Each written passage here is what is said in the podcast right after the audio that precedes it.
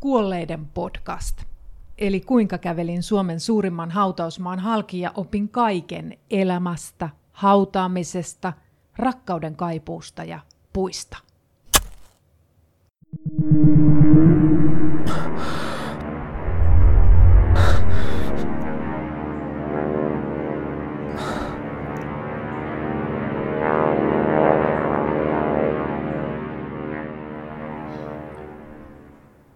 En tiedä toista suomalaista, jonka tarina muistuttaisi niin paljon Jeesus Nasaretilaista kuin aseista kieltäytyjä ja pasifisti Arndt Pekurisen.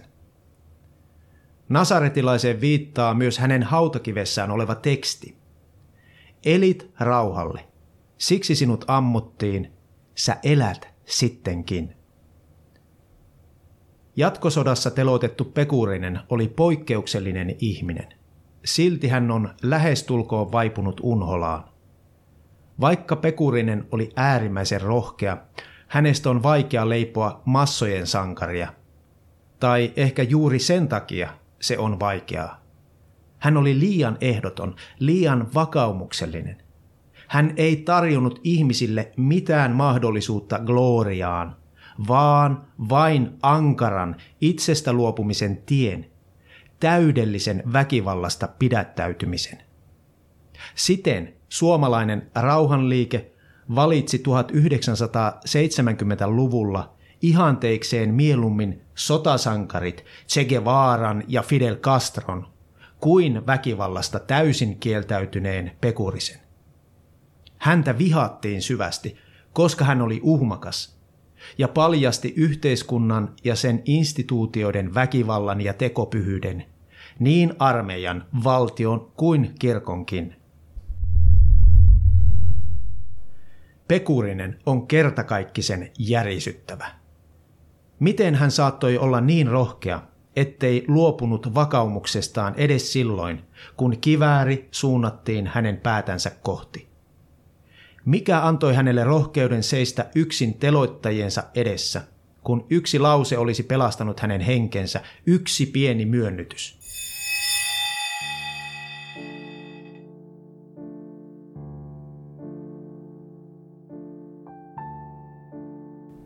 Pekurinen pakoili kutsuntoja viiden vuoden ajan, kunnes marraskuussa 1929 armeija tarttui häntä niskasta. Ratkaisematon konflikti syntyi heti ensihetkistä armeijan kanssa. Poliisit pidättivät Pekurisen kotoaan ja veivät Helsingin kutsuntatoimistoon, jossa hän ilmoitti kieltäytymänsä asepalveluksesta sekä lääkärin tarkastuksesta. Toimiston upseeri raivostui ja käski repiä Pekuriselta vaatteet yltä. Lääkärin tarkastuksen jälkeen Pekurinen vietiin Santahaminan varuskuntaan jossa hän teki jälleen selväksi vakaumuksensa ja kieltäytyi pukeutumasta sotilaspukuun. Taas hänen kimppuunsa käytiin ja puettiin väkivalloin sotilaspukuun. Vielä saman päivän aikana hänet vielä kerran pakotettiin riisuutumaan toista lääkärin tarkastusta varten. Pekurinen oli itsepäinen ja uhmakas. Lääkärin tarkastuksen jälkeen hän livahti vartioilta karkuun kasarmialueelle – jossa hän ehti jakaa 500 sodan vastaista lehtistä ennen kuin hänet pidätettiin ja vietiin päävartioon.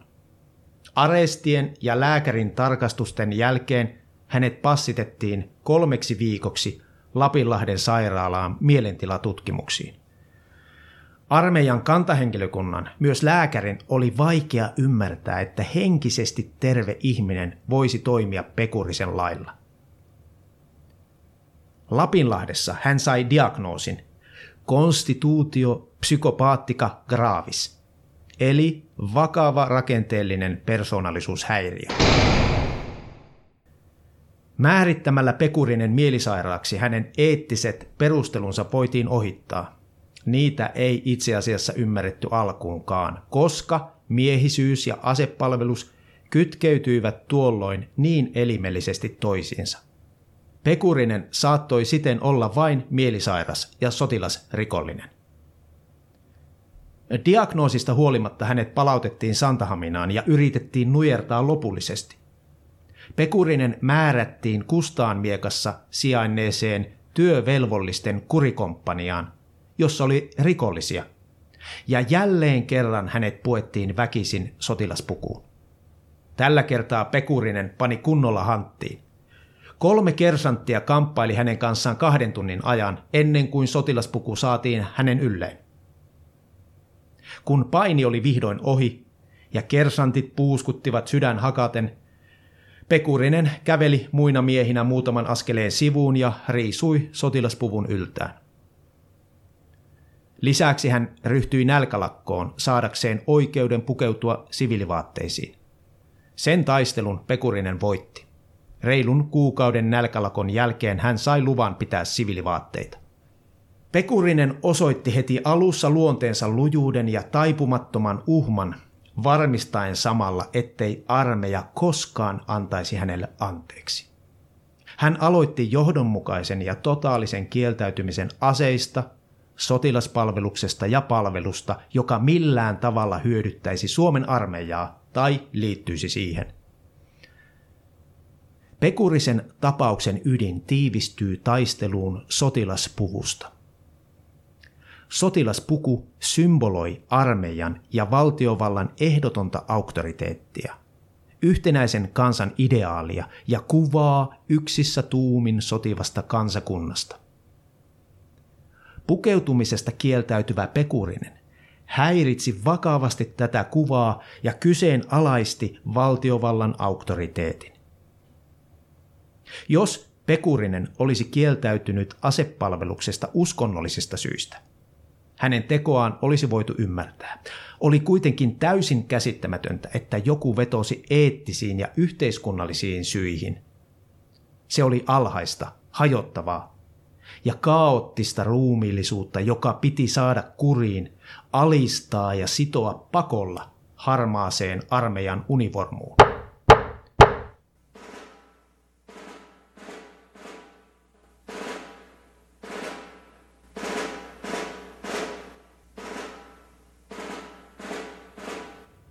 Vaikka Pekurinen ei ollut ainoa kieltäytyjä, hän sai suurimmat vihat niskaansa ja kärsi ankarimmat rangaistukset. Työväen luokkainen tausta oli merkittävä syy Pekurisen kohtaloon, koska hänen kapinointinsa muistutti pelottavasti vuodesta 1918. Köyhän ja työläisen pasifismi on eliitille paljon vaarallisempaa kuin yläluokkaisen akateeminen pasifismi. Pekurinen oli ainoa proletaari rauhanliikkeen johdossa, kun muut keskeiset henkilöt kuuluivat yläluokkaan ja korkeasti koulutettuihin, kuten Felix Iversen, Arne Selinheimo ja Arvid Järnefelt. Korkeasti koulutetut pasifistit olivat yhteiskunnalle hyödyllisempiä elävinä kuin kuolleina – kun puolestaan Pekurinen olisi hyödyllisempi kuolleena kuin elävänä. Armeija halusi tehdä hänestä esimerkin. Miten käy niille, jotka alkavat kapinoida?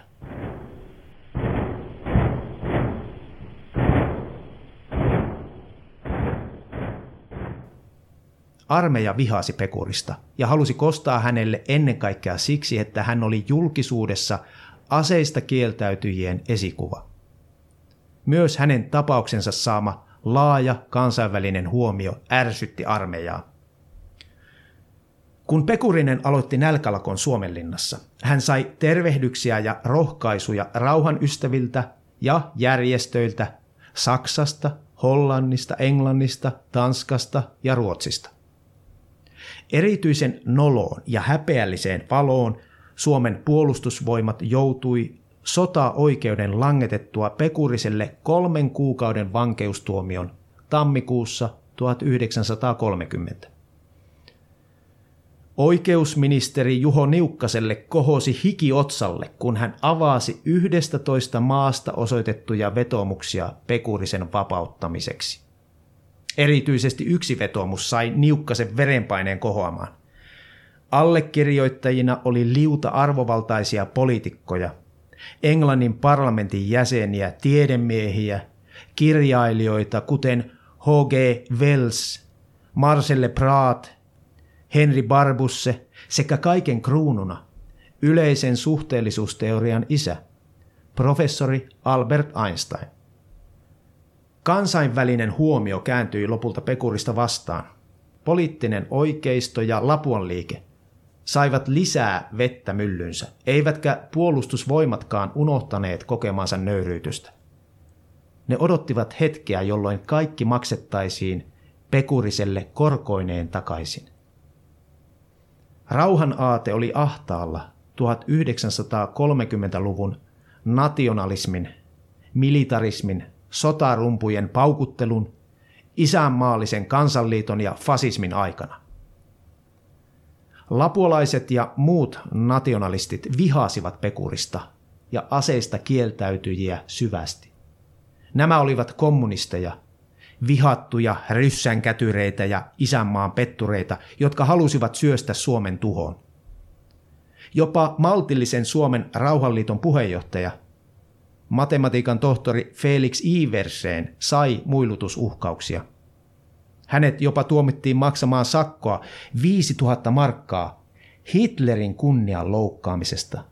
Vuonna 1935 kirjoittamassaan artikkelissa – kilpajuoksu perikatoa kohti on alkanut. Jos laajan kannatuksen saanut äärioikeistolainen ja fasistinen Lapuan liike uhkaili muilutuksella Iverseeniä, niin Pekurisen kohdalla uhkaukset myös toteutuivat. Kun Pekurinen vapautui Ilmajoen varavankilasta syyskuussa 1930, lapualaiset kyyditsivät ja pahoinpitelivät Pekurisen.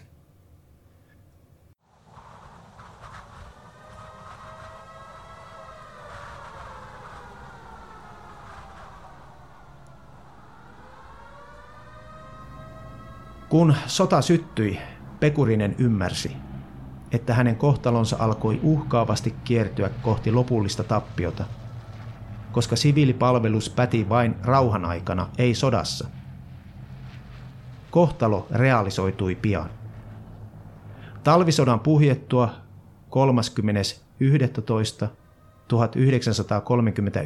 30.11.1939 Pekurinen sai palvelukseen astumismääräyksen ja kutsun saapua Tehtaankadun kansakoululle. Mentyään paikalle ilmoittamaan kieltäytymisestään hän joutui sotaoikeuteen saaden yhdeksän kuukauden vankeustuomion. Pekuriselle tuli seinä vastaan. Armeija oli jo suunnitellut loppunäytöksen hänen varalleen vasten mielisellä ja kierrolla tavalla. Pekuriselle ja hänen vaimolleen Aleksandralle annettiin ymmärtää, että Pekurinen voisi päästä ehdonalaiseen vapauteen vankilan johdonkin sitä puoltaessa. Kun Sukevan vankilan portit avautuivat 12.10.1941, vapaus ei koittanutkaan, vaan Pekurinen kuljetettiin Helsingin suojeluskuntapiirin esikuntaan. Siltä tieltä hän ei koskaan enää palannut.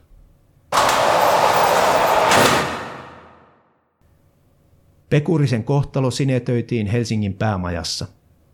Suojeluskuntapiirin esikunnassa annettiin määräys, että Pekurinen oli vietävä vartioituna taistelujoukkoihin. Se oli käytännössä kuolemantuomio. Aseista ja taisteluista mitään tietämätön mies olisi etulinjassa helppo saalis viholliselle.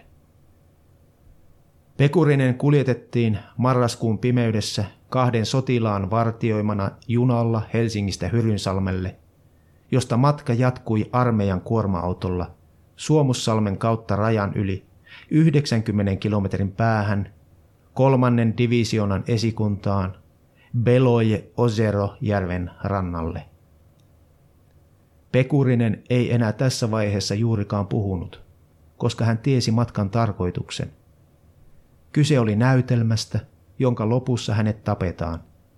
Pekurinen totesi teloittajilleen muutamaan otteeseen. Miksi hänet tuotiin kauas Vienankorpeen tapettavaksi, kun se olisi yhtä hyvin voitu hoitaa Helsingissä? Pekurinen oli kuin vaikeneva Jeesus Pilatuksen edessä.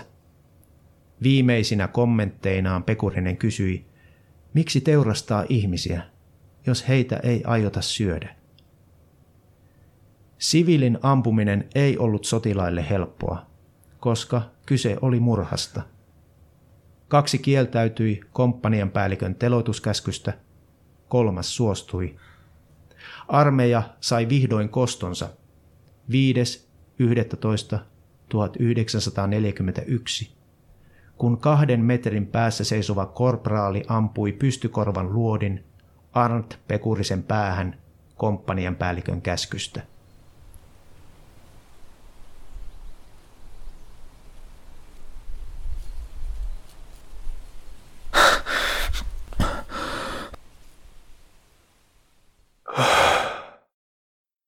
Ennen teloitusta Pekuriselle tarjottiin kolme kertaa mahdollisuus pelastua, jos hän pukeutuisi sotilaspukuun ja ottaisi aseen käteensä.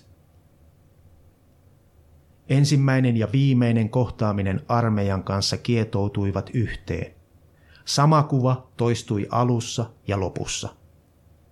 Armeijan ja valtiovallan oli pakko tappaa mies, joka uhmasi heidän ehdotonta auktoriteettiaan ja asepuvussa symboloituvaa yhtenäisen kansan ihannetta.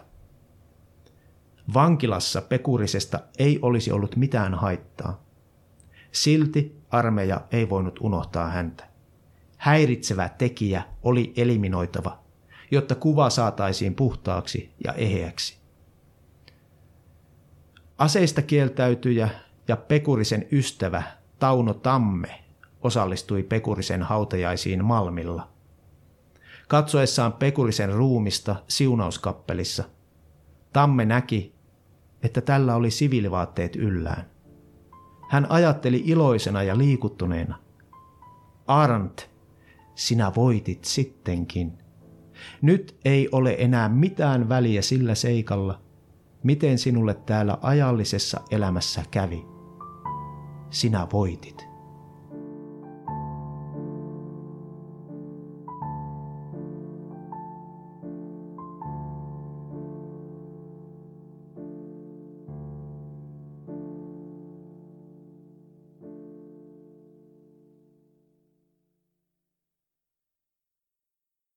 Kuolleiden podcast.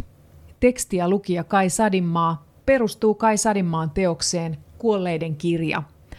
Äänitys ja leikkaus Maija Saari, tuottajat Tuure Hurme ja Anna Patronen, Kirkko- ja kaupunkimedian ja Malmin seurakunnan yhteistuotantoa 2020.